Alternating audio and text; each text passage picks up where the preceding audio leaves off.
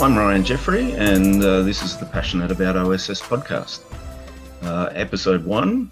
And uh, the purpose of the, the Passionate About OSS podcast is to uh, shine a light on some of the amazing talent uh, and amazing uh, people that are out there in the industry, the, the great ideas and the wealth of knowledge that they have. And today's episode is is one of those people. So, Tony Kalcina, Tony uh, was actually the one of the founders of of Clarity, and uh, they were that was the first real OSS project that I worked on, and so it that's the reason why getting uh, Tony on for podcast number one.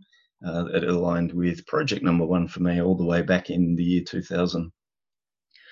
So, as I mentioned, Tony was CEO of Clarity International, uh, a, a uh, OSS vendor, and uh, is currently also the APAC CTO of Tech Mahindra, but also much, much more. So Tony's had roles with uh, vendors, i.e. Clarity. Uh, he's had uh, roles with telcos, Time Telecom, uh, solution integrators such as Tech Mahindra, uh, standards bodies like TM Forum. So he has a real 360 degree view of the OSS industry and the amazing insights that come from that. Uh, Tony's one of the best uh, big picture thinkers that uh, that I've come across in the OSS and telco industry. So it's a uh, delight to have him on the podcast this evening. A real pleasure. So welcome, Tony. Ryan, my pleasure. Thank you for having me today. So, uh, Tony, where did you get your start in uh, in the OSS industry? I'm aware of uh, your work at Telstra OTC and, and Time Telecom, but I'm sure there's more, and maybe the history goes back even further than those days. Oh no, well, uh, the, the, start was actually in a, in a company now known as Telstra, but in that in those days it was known as OTC. And is when uh, I, I guess competition and deregulation entered the telecom industry in the mid 80s, 1985 there was a major program for uh, OTC to become more competitive and customer centric. And so they had a big contract with a company called Honeywell. Uh, that contract uh, had a few issues. They wanted someone to then uh, take over that, uh, operate that uh, set of computers, DPS 695s with Oracle. Um, for me, it was a promotion. I took it about one person applied for it. That was me because the whole project was black banned by the unions. Um, so I took that job on, and uh, that really opened my eyes as to the opportunities uh, to overlay the uh, class- classical telecom network with with Unix servers, which at the time was unheard of. No one was using Unix for mission critical. It was all minis. Um, so that the 1985, I got the kick, and it was in in OTC, and the, and the opportunity was to you know create an overlay on top of a of a SCADA system, and that's when I met a number of some brilliant people uh, that were doing work within the OTC control centers, uh, software developers, uh, operational people that knew the problem, knew the software, and did some magic. So all I did is harness that expertise, and uh, we created a lot of iterative uh, solutions that uh, over five years that uh, uh, some of it is still in operation. I, I hear. Wow. So I guess it was uh, just like me. It was love at first sight uh, in the the OSS industry and OSS products and the people and the brilliant people that come with that. Well, I think you, you have you have a far deeper passion. I mean, I'm just amazed by the passion you have. Even even you know your your your website and your passionate about OSS. No, yeah, but there are effectively it was yeah in, in the mid '80s, uh, and uh, that's where I met the guys. And and the, the, whole idea was trying to solve a very complex problem that no one really wanted to tackle. And to me, that was the challenge. You know, can can we solve this problem, and and who who can we orchestrate and bring together in order to solve the problem? So to mm. me, it was more about people challenge than it was a technology challenge. Mm. I was always about orchestrating and and achieving through people. Um, yeah. Yeah, and you can even see the potential for for the improvements that it could make on people's lives. I guess from from what you're saying there too.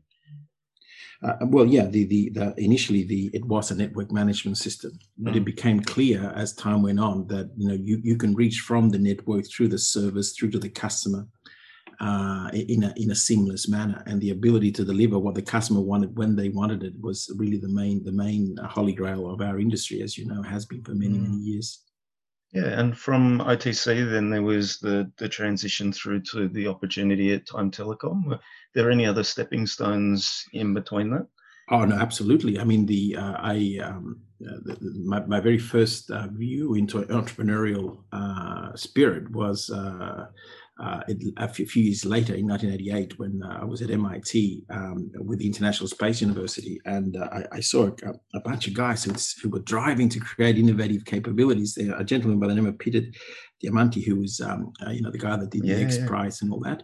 Uh, I, I, had the pleasure of working with him for about three months, and I, I, was just amazed by the energy and the drive to you know to to push the envelope of our of, of various industries. And um, and I, I, was you know I was always been a career man. I, thought I was going to retire with OTC, and uh, you know go through the through through the uh, the hierarchy there.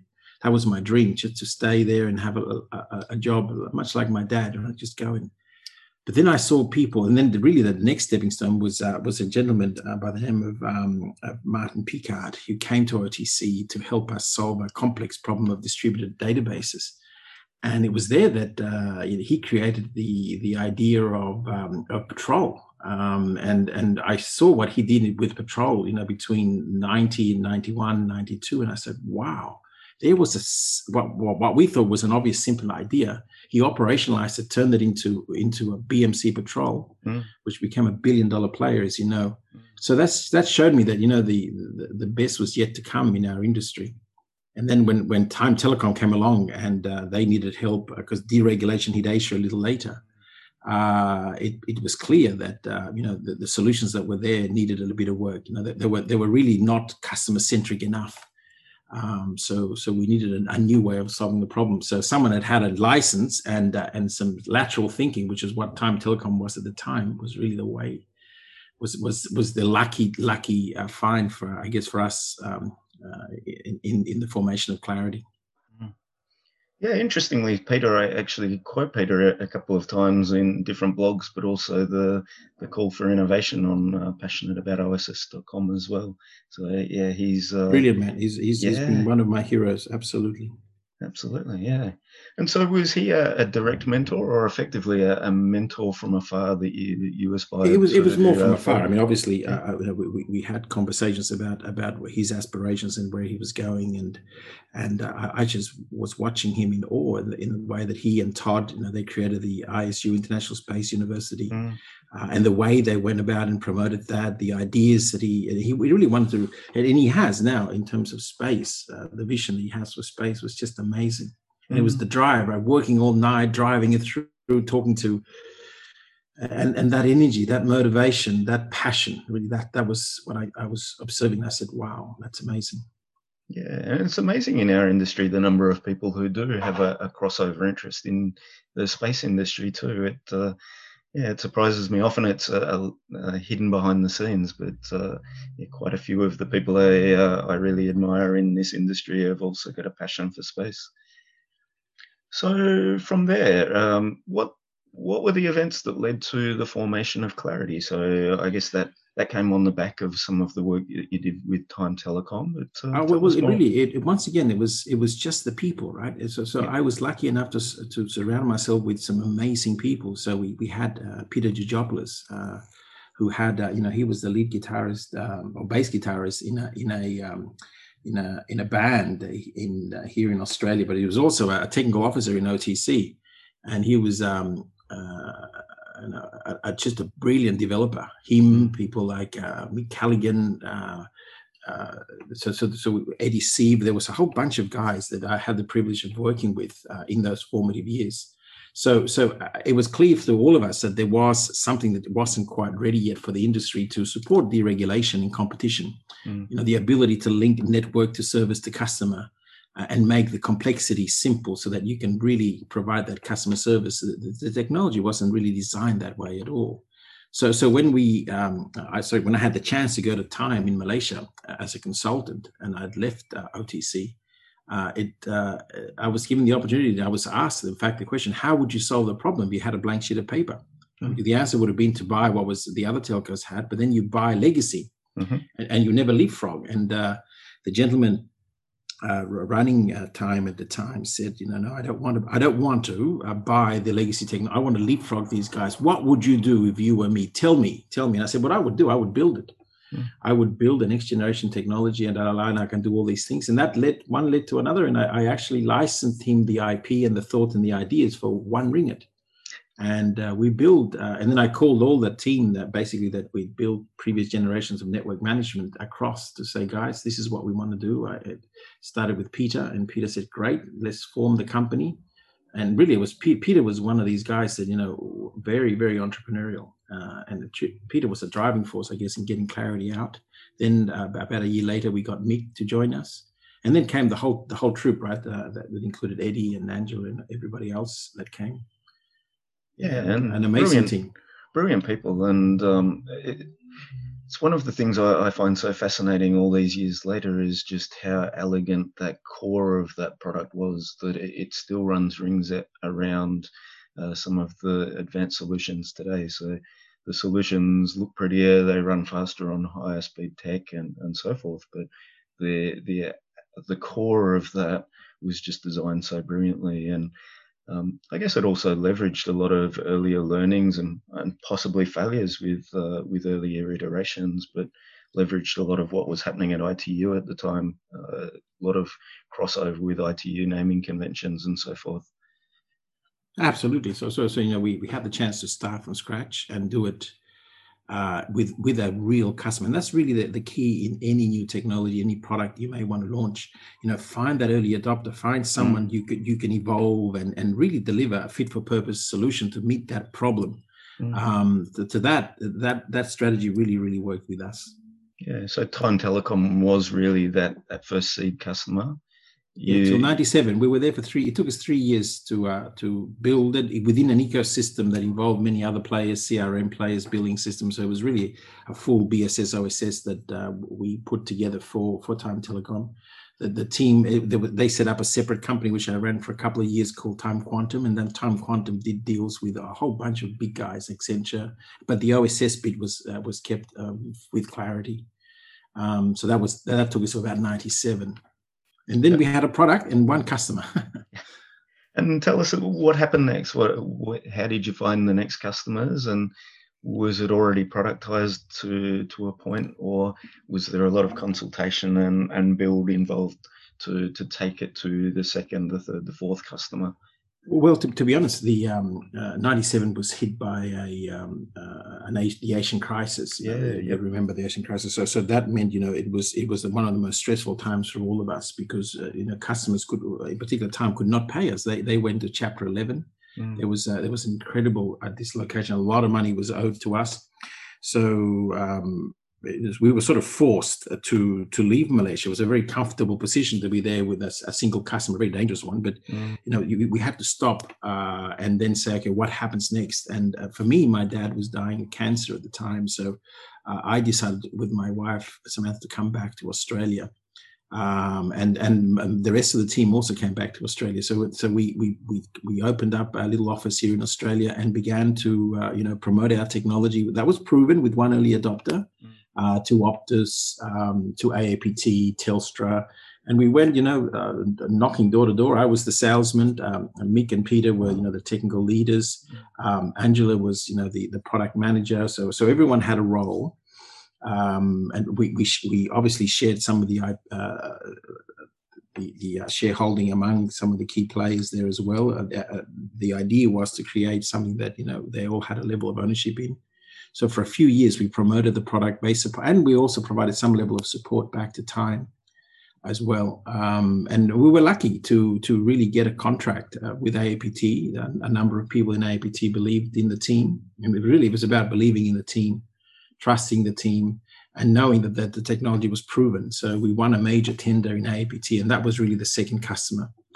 Uh, that we we had. Uh, we also had some uh, some some good great work with Optus and, and Global One uh, along the way that helped us to to widen uh, until you know we got to about the end of uh, of 99 uh, when we had you know a, won a few contracts. Uh, we had more than you know we had about three customers.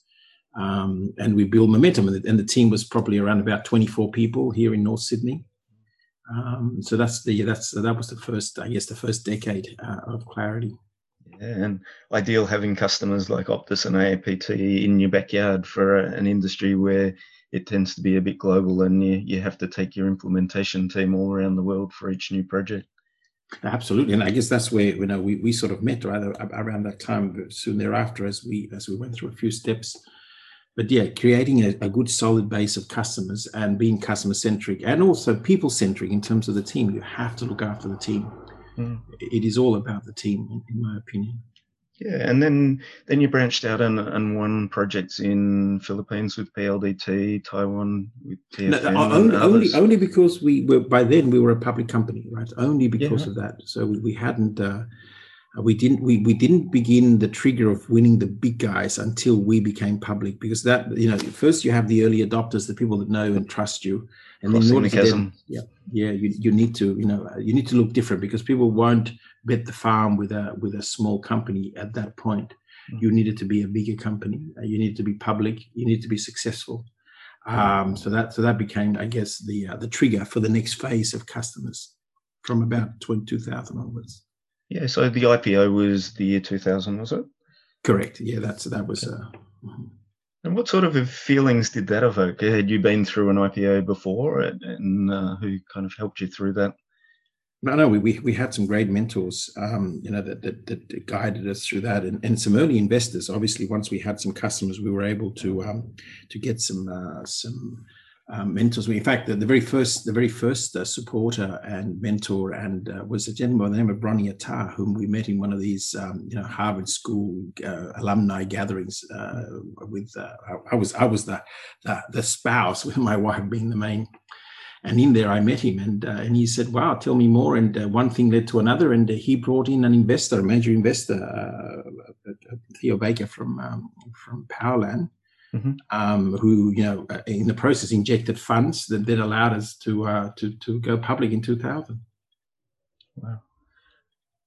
Yeah. So, and then from the IPO, what sort of maximum size did you get up to, either in terms of uh, employees, uh, market cap, whatever type metrics that you'd like to share to give the, the audience a, a feel for just how impressive Clarity was?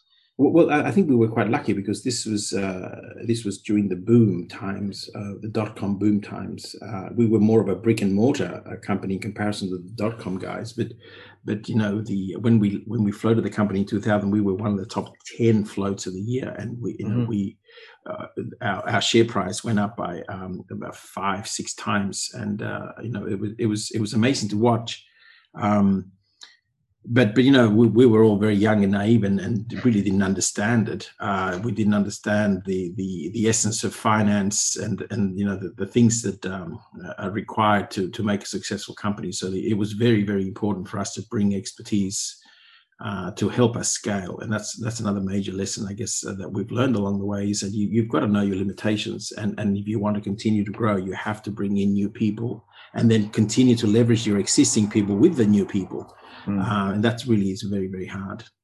Mm. I imagine your role changed through that through that growth period, as well as I guess in the early days you, you probably wear multiple hats, and then uh, as you grow and bring uh, more people in, you get to delegate some of those. But how would you you say that your your role changed during the period from yeah from IPO or even from uh, from the original uh, startup through to, to I guess when Clarity was at its peak? Well, uh, for the first ten years, I was its CEO, but we, we didn't we weren't we weren't that uh, tied up on on labels. You know, it, it mm. was basically three three member three teams. Th- sorry, three guys who were partners, and every decision had to be agreed by all three. Um, so for the first 10 years, I was the CEO and, and I had a certain role. My role was to make sure that we sold the technology and it, and it actually was fit for purpose to what the industry required. Uh, Peter and Mick were the technologists who made made work and then orchestrated the team to get things done. Um, then then of course as we went forward and we got to a, a turnover that went you know over 46 million um, and then we had you know a few hundred people to maybe almost three 350 people mm. it, it, it, became uh, bigger and it required different skills so we we, we, we brought on board uh, financial people we brought on board uh, new investors the new investors investors brought in a new um, uh, board members uh, the new board members brought in, you know, more more experience as uh, leaders and and uh, across across the company, including the CEO role. So so I, I um, uh, moved away from the CEO role and became the chairman of the company uh, for a couple of years um, before we then got another round of investor. And, and really, one of one of my biggest industry mentors uh, was a gentleman. Uh, he's a gentleman of Dr. Ian. Um, and and and uh, what um, uh, Ian uh, basically demonstrated was, you know, you you can in fact grow the company and and have your existing people continue to participate while you're bringing new blood. Um, you know, there is there is a mechanism for for doing that, and uh, his passion really took uh, took clarity uh, after our first investors, which is Theo Baker and uh, leaders like Tom Matich, were in there. We, we brought then another set of investors, um, and and Dr. Ian Campbell was in fact the, uh, the the the, the, next investor for the next ten years, and he he did some magic with the company, right? He brought a lot of um, expertise. He actually became the chairman of the company. He ran the board. Uh, but at that point, my role had evolved to be, you know, one of a, one of a, of a founder, uh, and uh, and my role was to ensure that the product went in the right direction. So to me, the, the title isn't as important, but the team is the key thing, and, and being able to co- contribute to that team as it evolves uh, is really the real the real beauty in creating something that can go for 20, 25 years. Yeah, absolutely. So I guess you took over that the uh, the chief evangelist and uh, and helping to to steer the company. And one of the things I'm always intrigued about with uh, OSS companies is how to how to find that balance between uh, having a roadmap and being driven by some of the the really big and important customers. So how did you find uh, trying to find that balance, or was that more left with with the likes of the the Peters and and Micks? No, I, I think it, it's very, very important that you do have a vision about what you want your solution to do in yeah, the industry. Yeah. So, so, so we, we, we had a vision for clarity. Our, our vision was to make the op- the operational management of complex infrastructure simple and and and, and we wanted and that evolved uh, into into being able to automate um, you know infrastructure whether it be power networks or telecom networks or whether it be the complex infrastructure in the home or that of the enterprise so we so we had we always had that same vision that we started with um, and and everything we did in the product everything we we tried to evolve was all about trying to get something that that allowed that uh, that vision to be deployed um, so so as, uh, as a team, we understood the, the, the beauty of the, a unified system that that modeled the complexity, that understood the behavior of the complexity, um, the topology of that complexity, and then mapped that to the requirements of the people who use that complexity. So, so um, you know, we, we tried to keep true to what we were trying to build, and and uh, the role we had was to convince the customer this is really what would help them get more revenue, what would help them to be more effective and cheaper to run. Mm-hmm. Um, so, so you know, it has to be. Uh, it has to be less about you know saying look uh, what do you want me to build to I, I believe the industry at this point needs this and let me let me explain why we think this is what's required. Because what we found, the tenders that were out there were not for unified OSS systems. The tenders yeah, were for best of breed. Yes. So no, it was very hard to convince someone that you can you can do the same with a team of you know, with a, a few hundred, uh, with what effectively was 17 uh, other companies would would need to put together. And that came in with Reliance when we won the Reliance project. You know, we, we had to explain this to Mukesh Ambani, another another brilliant uh, influencer in my life. Mm. Um, and and he saw it, and he said, uh, "This is exactly what he did in the petrochemical industry. It was the ERP of petrochemical. He says OSS is the ERP of operational management for telcos." Yeah, yep. So that's how you know uh, we, we, got those sponsors. You, you have to have that conversation about where the industry is heading. You have to drive that vision.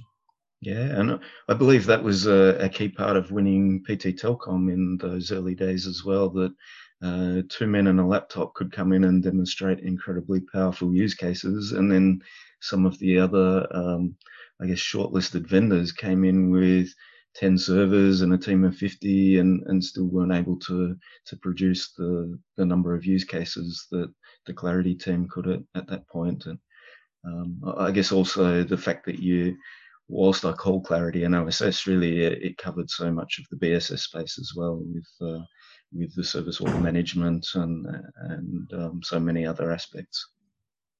Oh, absolutely, and, and of course, then we, we had as we grew, we had new blood, new new people, new dreams. Um, you know, you joined us, uh, uh, you know, with the work that we did in Taiwan and many other places. Uh, so, so as, as we brought new blood and new people, that it sort of reinforced the, the, the what we were building, how we were deploying it, and how we, we were supporting it as, as an ongoing concern. And we got better and better. And then, of course, agile came in, and we did, we're developing far more in a far more streamlined manner.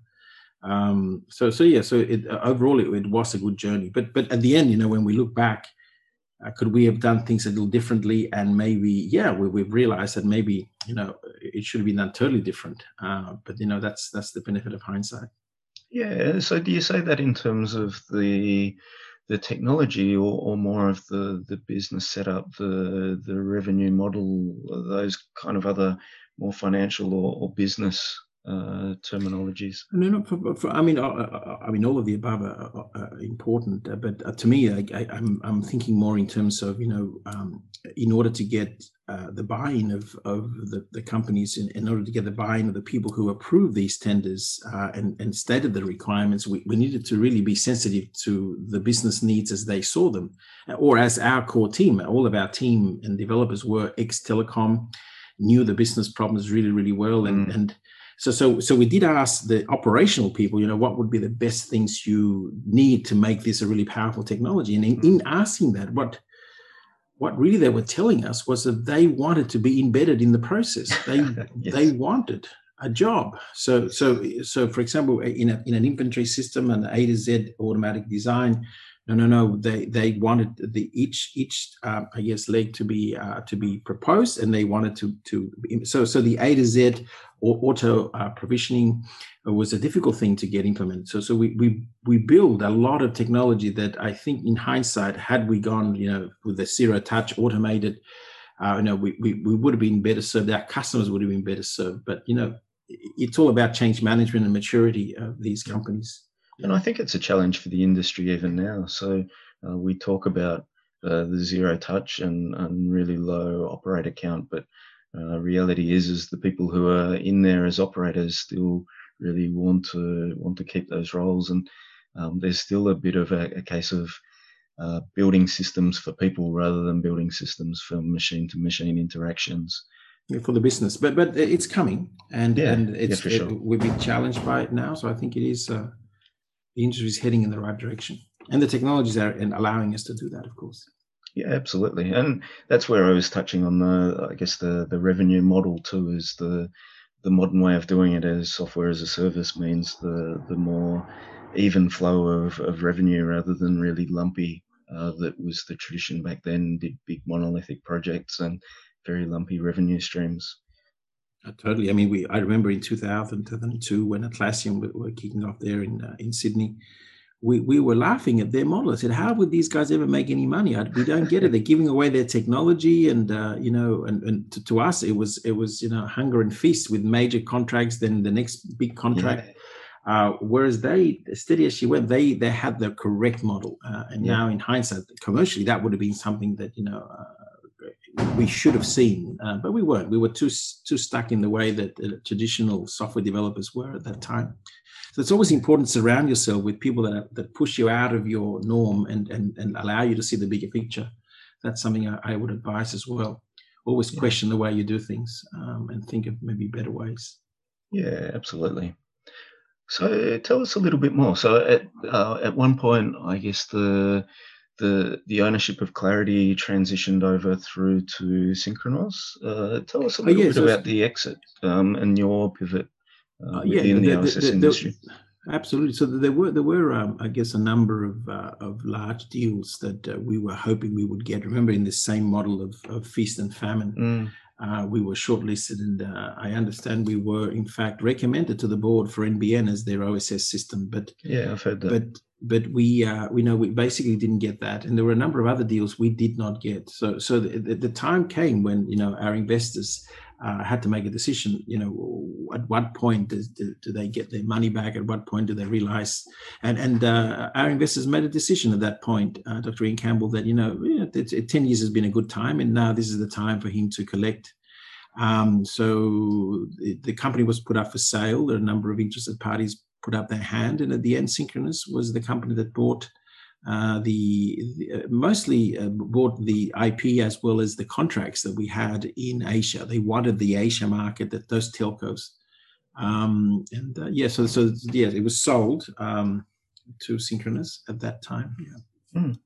And uh, I guess it was probably around about that time, maybe a little earlier, that you you became something of a chief evangelist with uh, TM Forum as well. So, tell us a little bit about TM Forum's role in the industry and also the the role that you performed and and what made you well suited to it. I know. Oh, yeah, no, absolutely. The, the TM when I started my work with TM Forum when I was deep in, in clarity, that was uh, about ten years ago, 2010, um, as yep. an advisor to the chairman uh, Keith. Uh, you know, I was I've been involved in the TM forum when it was known as the NMS standard uh, NMS forum, and that was you know when we were part of OTC.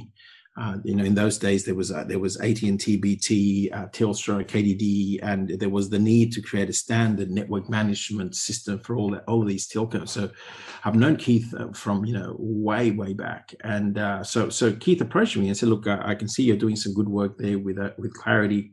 I really want to make sure that we create an industry for the telcos, for the, the, the vendors in the industry. So can you advise me on the sorts of things that? And so he, he reached out to you know a, a number of advisors in the in and I was one of them.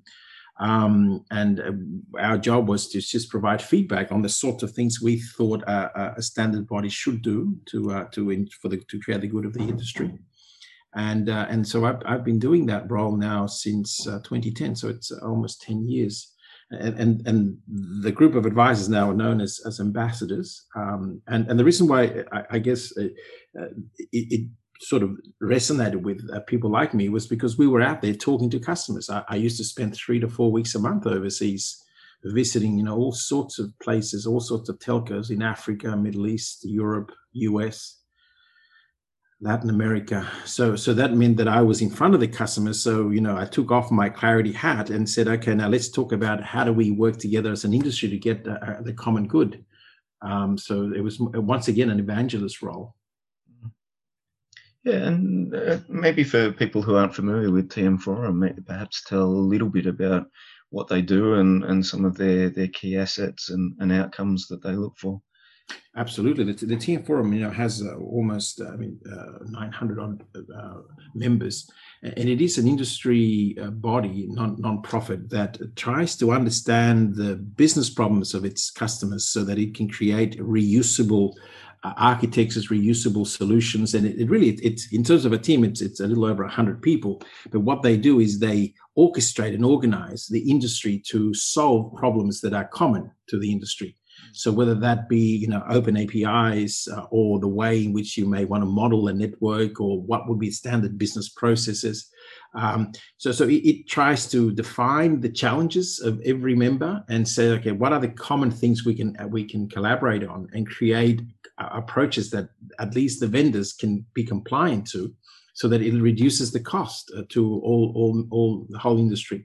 So um, it is a very hands-on commercially focused uh, team, um, which has you know led to, I believe, major savings to the industry uh, over the years. And uh, and you know all vendors uh, that want to contribute to tenders have to comply to the to the the API standards, Open API, the the um, Open Digital Architecture there are and, and it's also very uh, very practical to the sense that now you know we're talking about a marketplace of reusable technology that mm. uh, would be hosted by uh, by the TM Forum. So I love it. I mean that we have shows, we have um, conferences. Uh, there are, you know, every day three or four meetings that are, uh, you can join. Uh, if you're down under, unfortunately, they're like very early. Two and three in the morning. Yeah, I've yeah, been on some of those over the over the last year or so. No, it's an absolutely wonderful team, and I think uh, I encourage anyone to um, you know to to join. Yeah, absolutely, uh, whether you're a vendor or whether you are just an individual, a professional. There's a whole bunch of accreditation and, and training uh, that uh, you can get, uh, or if you're a vendor, it's a great way to collaborate.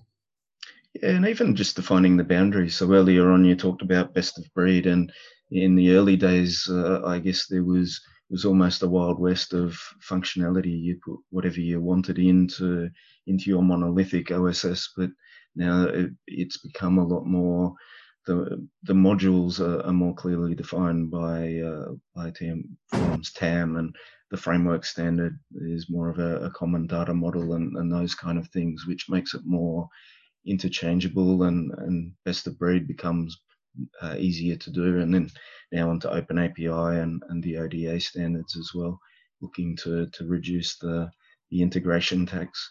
So even just as a as a consultant like myself, I, I find the TAM a fantastic map for showing the functionality of uh, of applications and uh, yeah, just how they how they relate to each other, but also it's less of a wild west and, and a lot more modular based on the fantastic work that TM Forum has done.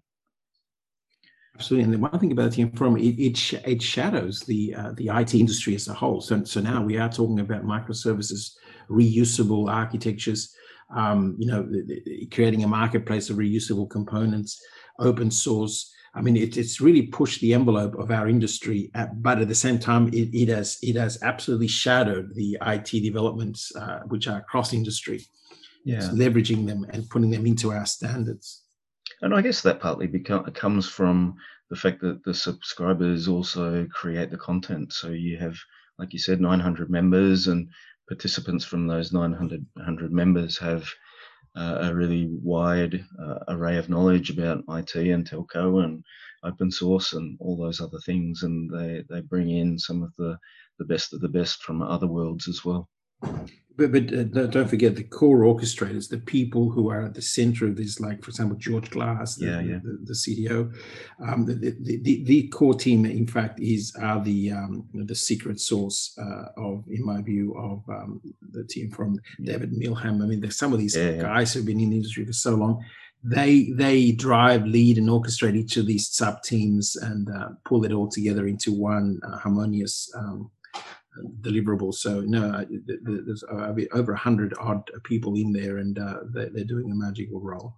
Yeah, indeed. I have huge admiration for the, the roles that David and George, amongst others, do, and uh, the visionary work that Nick does as well, with uh, as the, the CEO and helping to steer some of the direction of the, the industry, as well as leveraging yourself and the other ambassadors absolutely, and and, and uh, we're looking forward, I guess, to the next the next few years uh, under Nick's leadership. It's uh, some great work happening. Yeah. So, um, do you are you able to share with us a little bit about some of the the huge challenges that? So we've accomplished so much as an industry and um, on leveraging the work of TM Forum, but what are the other the big challenges that you see that are yet to be solved and TM Forum's working away hard on? But I, I, think you know we have to get closer to the customer. We have to get. I mean, the, the ideal here is to almost create an operational management capability that is uh, contextual to the individual. You know, so what do I want to do next? What are the things that make my life easy? Mm-hmm. Um, so, so, so how can I orchestrate my world? Um, and, and, how do I move the power of the complexity around me to understand me and my next best thing? Mm. uh, predict the things I do. So all of the magic, all the technology that we're applying to orchestrate the network, orchestrate those services that are defined on that network, uh, the way in which they're mapped to the customer, all those things are and have been very manual and very clunky. We need to have to streamline the way in which we surround the individual, and this this is the individual customer of our customers of the telcos. Yeah, yeah. Uh, so, so I think as an industry, we, we, we just need to um, get that automation all the way to the individual. Um, and, and, really, this is, and then how do you leverage all of the power that we have in in these complex infrastructures to to the need of that individual?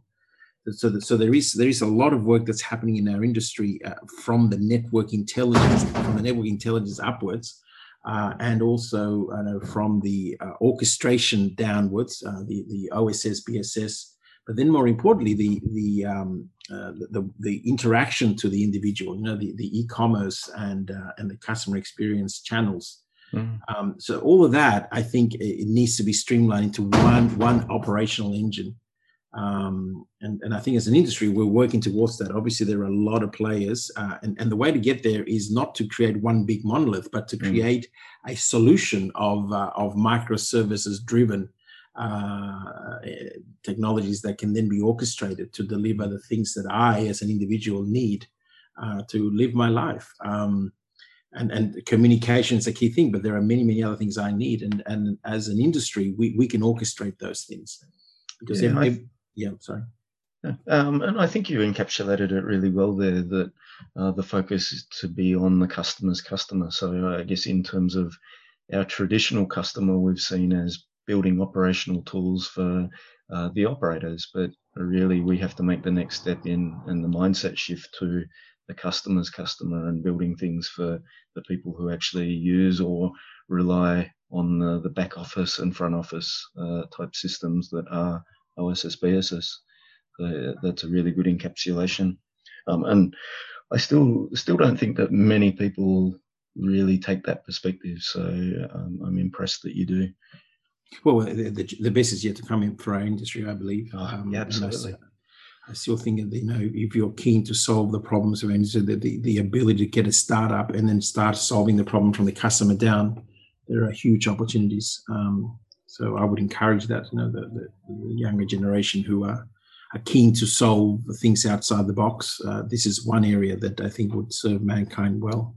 Yeah, yeah, I completely agree. So I'm completely in awe of the the systems like the clarities and the the, the geniuses who have created all of those tools. And yet, um, part of the the reason that I'm still passionate about OSS is there's still so much more that we we still can do. Every day there's a new thing that we can do to contribute to that.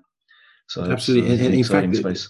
The, the telco industry uh, were were the uh, the uh, the torchbearers of this uh, because of competition and deregulation. But you know, you've done a lot of work in other industries as well. But you know, that needs that whole operational management um, across across industry, I think, is mm. key, and, and all the way down to even the home, and, and how all that gets orchestrated into one.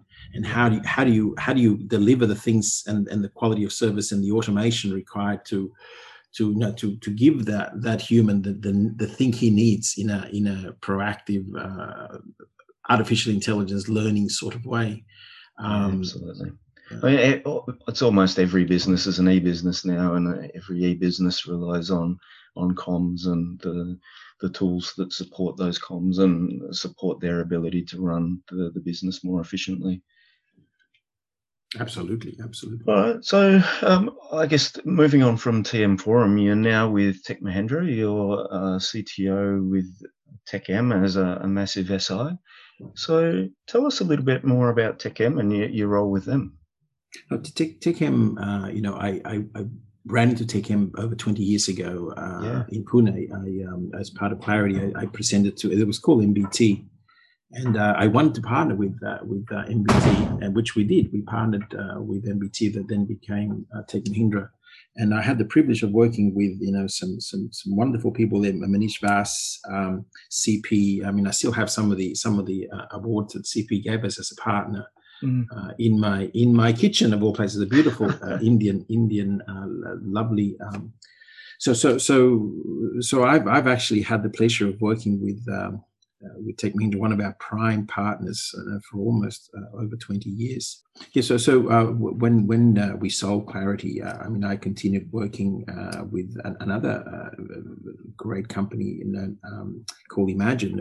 I was working with them for over 10 years as part of their board and advisory, and we actually sold Emagine to Comviva, which is a subsidiary of Tech Mahindra.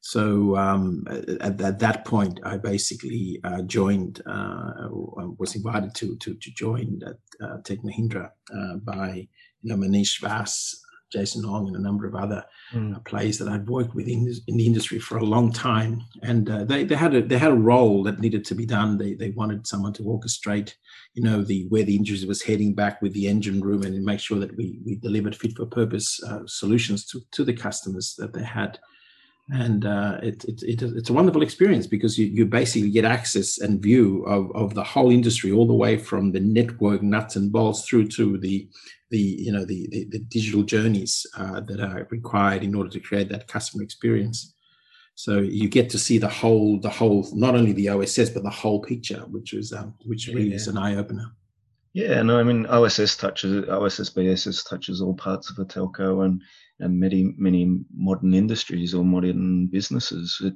I imagine, as you said, the the role of an SI goes even further, and um, the the breadth of the people that uh, that are working on those. So your role as uh, APAC CTO, do you you sort of see those further reaches?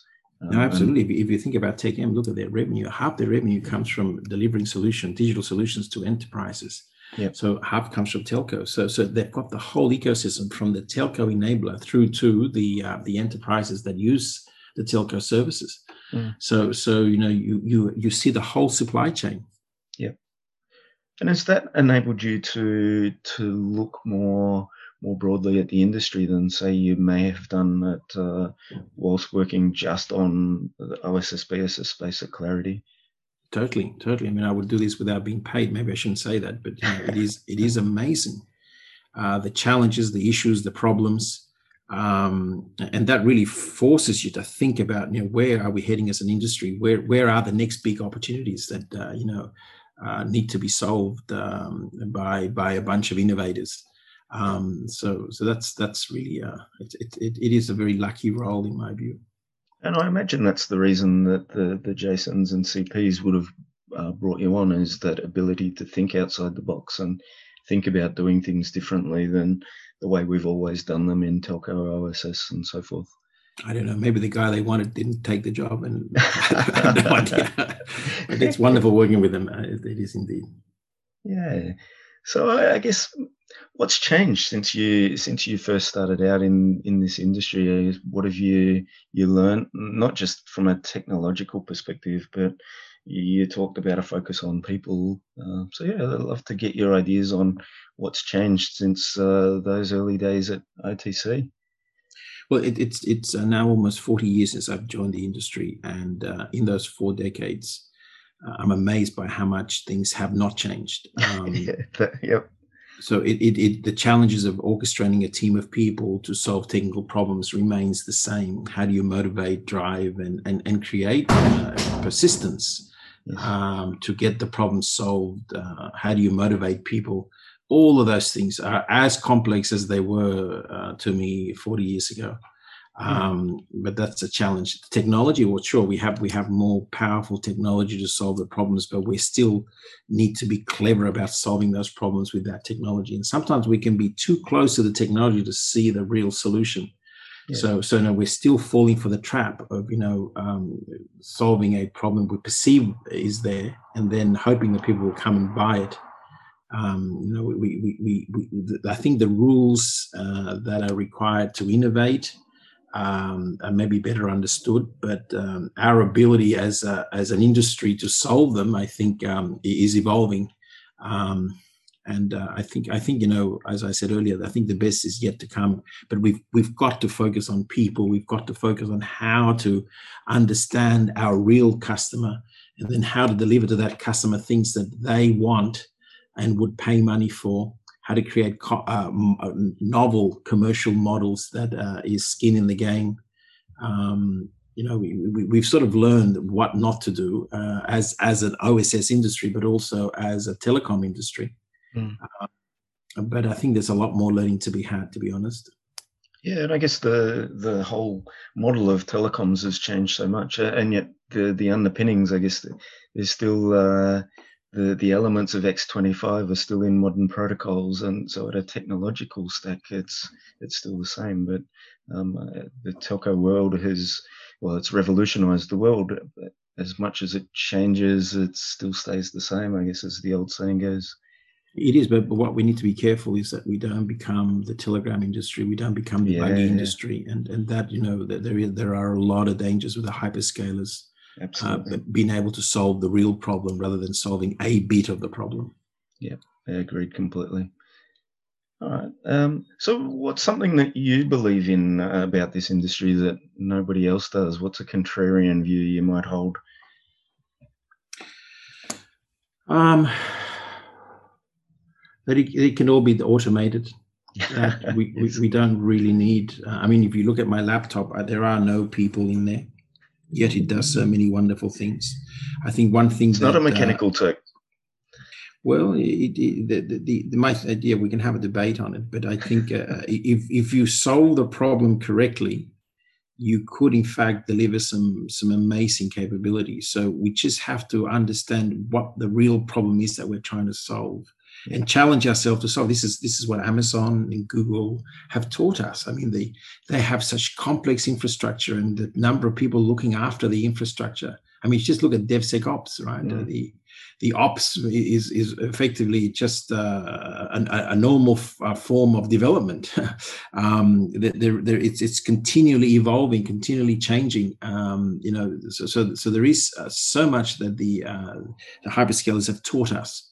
Um, and the one thing they have taught us is that you you can you can really push the envelope. And to me, zero touch is very doable.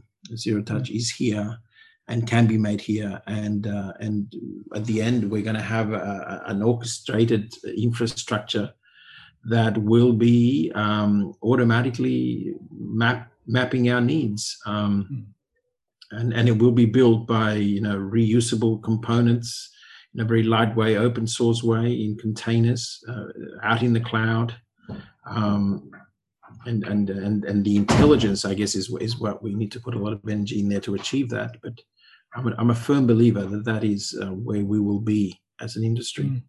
And how are you personally positioning yourself to to make use of that macro trend, or perhaps not just yourself, but also in the, the positions that you hold with the likes of Tech Mahindra? Well, well uh, my, my only role uh, really in throughout the last four decades has been as as a orchestrator and motivator of, of, of, humans to ensure that they can get the problems solved correctly. Mm. So so my job is to is to you know get rid of the get rid of the barriers that people have, the teams have in getting to innovate things, to solve things. So um, I, I would say the uh, the um, the best way that we as an industry can get this job done uh, would be to uh, not look at the past too much uh, mm. and, and, and believe that we know. We have to have the humility to understand that maybe what we've done in the past have been good approximations, but really not not have not solved the problem. So uh, being able to clean the slate and say, okay, how would I do this if I had to start again? How do mm. I unshackle myself from the legacy and legacy thinking? Um, and this is this is the whole concept of design thinking, right? Um, so, so that that I think uh, would be a, a critical thing, um, and and and really, what I like to do is to continue to contribute to teams who want and have a common purpose at, at, at doing what we do in a better way. Mm-hmm.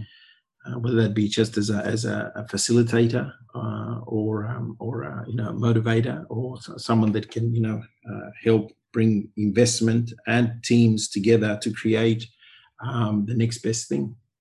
Yeah, it's a fantastic perspective.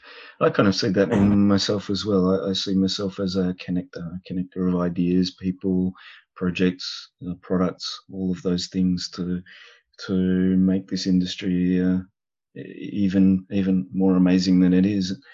And uh, you talk a lot about people, and you've worked alongside a lot of amazingly impressive people. So, are there any common traits that you see amongst them that that you believe others should aspire to, or um, yeah, some hints to to other listeners perhaps of uh, how to yeah how to become the best they can in this industry. Right. Yes, that's a very good question. Very good question. I mean, I'm, by the way, I'm, I'm just amazed by the energy you have. I don't know how you find the time to do all the things you do, um, but uh, I'm very impressed. Very impressed by that um, in terms of what you need to have to achieve the things you want to have, or what have I seen in the in in, in you know the like I've had in working with some of these um, some of these people uh, like Mukesh Ambani and uh, yeah. and Peter Diamandis and others, um, Martin Picard, those guys. What I what I saw was passion, right? There was passion, uh, and then there was this this drive to get the outcome. So there was focus, drive, and passion and and the one thing I never heard these guys do is talk about why not. Talk mm. about the bad. They, they almost have a way of turning down the volume of all the things that are dragging the the outcome. So so they they they don't focus on things that are wrong. They focus on things that are right, and they make the wrong right. Mm. And they do that through passion and drive and that's that's a common uh, a common capability that I've seen in all of these um, all of these achievers. Um, they have they have this drive to get things done. They have this energy. You know, they wake up early in the morning and they they bring things together. Um, that's that's I think what I, I would I have noticed as a as a mm. common trait.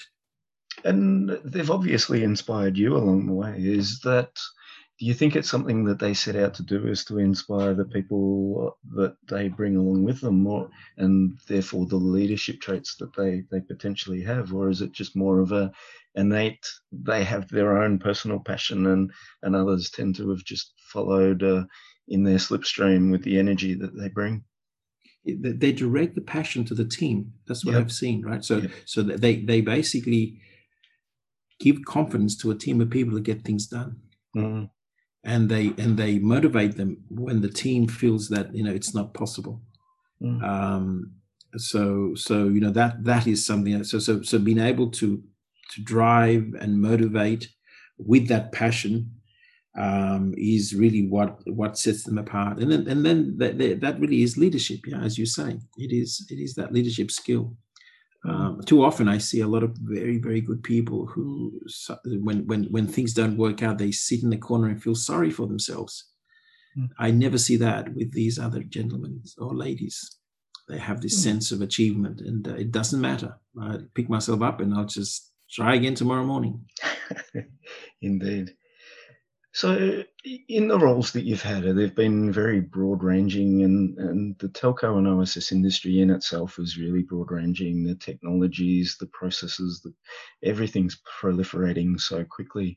How do you stay abreast of it? Where where do you go to find your knowledge and and and find out the things that you don't know that pop up in in conversations that um, happen every day? You jump into the deep end of the pool. You constantly jump in. You don't be afraid uh, to enter a room that is trying to solve a problem you've never heard of before. Yeah. Because in, it, it, really, the, the thing you have as an individual is uh, your ability to learn and solve complex problems. That's all you learned at university. You know how to how to learn and how to solve complex problems. So so constantly challenge yourself uh, with the things you don't know. And in the process of trying to solve that problem with things you don't know, you have to research, you have to read, you mm. have to understand, you have to talk to other experts and ask silly questions. Don't be afraid to show your ignorance. Mm. Um, and, but, but in that that way you learn, in that way you you you you know basically become abreast of the issues. Mm. Um, but you've got to be a good listener, and you know you've got to be a good reader. Mm. Yeah, and I think you touched on it earlier on too, just the humility that this industry has an amazing way of making you feel humble. The, the amazing people that you work alongside and just uh, are astounded by their, their level of knowledge, but also just knowing that even the, the best of the best don't know everything there is to know. It's such a such a wide open uh, uh, area of interest that we've got.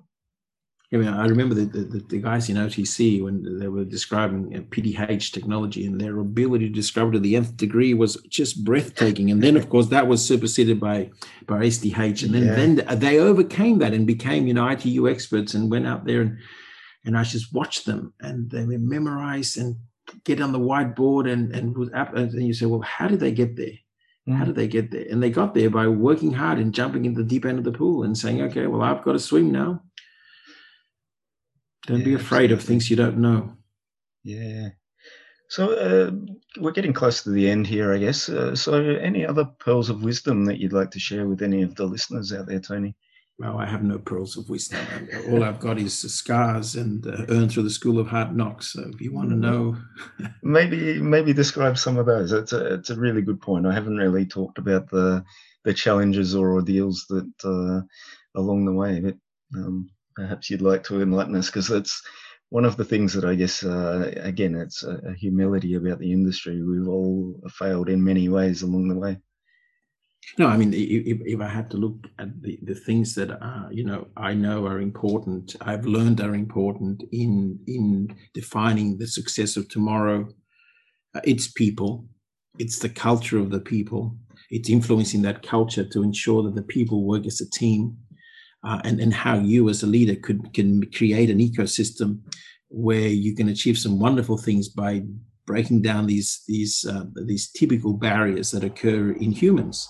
So how do I create a, a, a, great team to achieve great things? How do I create that culture? That's very, very, very important. That's the most important thing in my mind.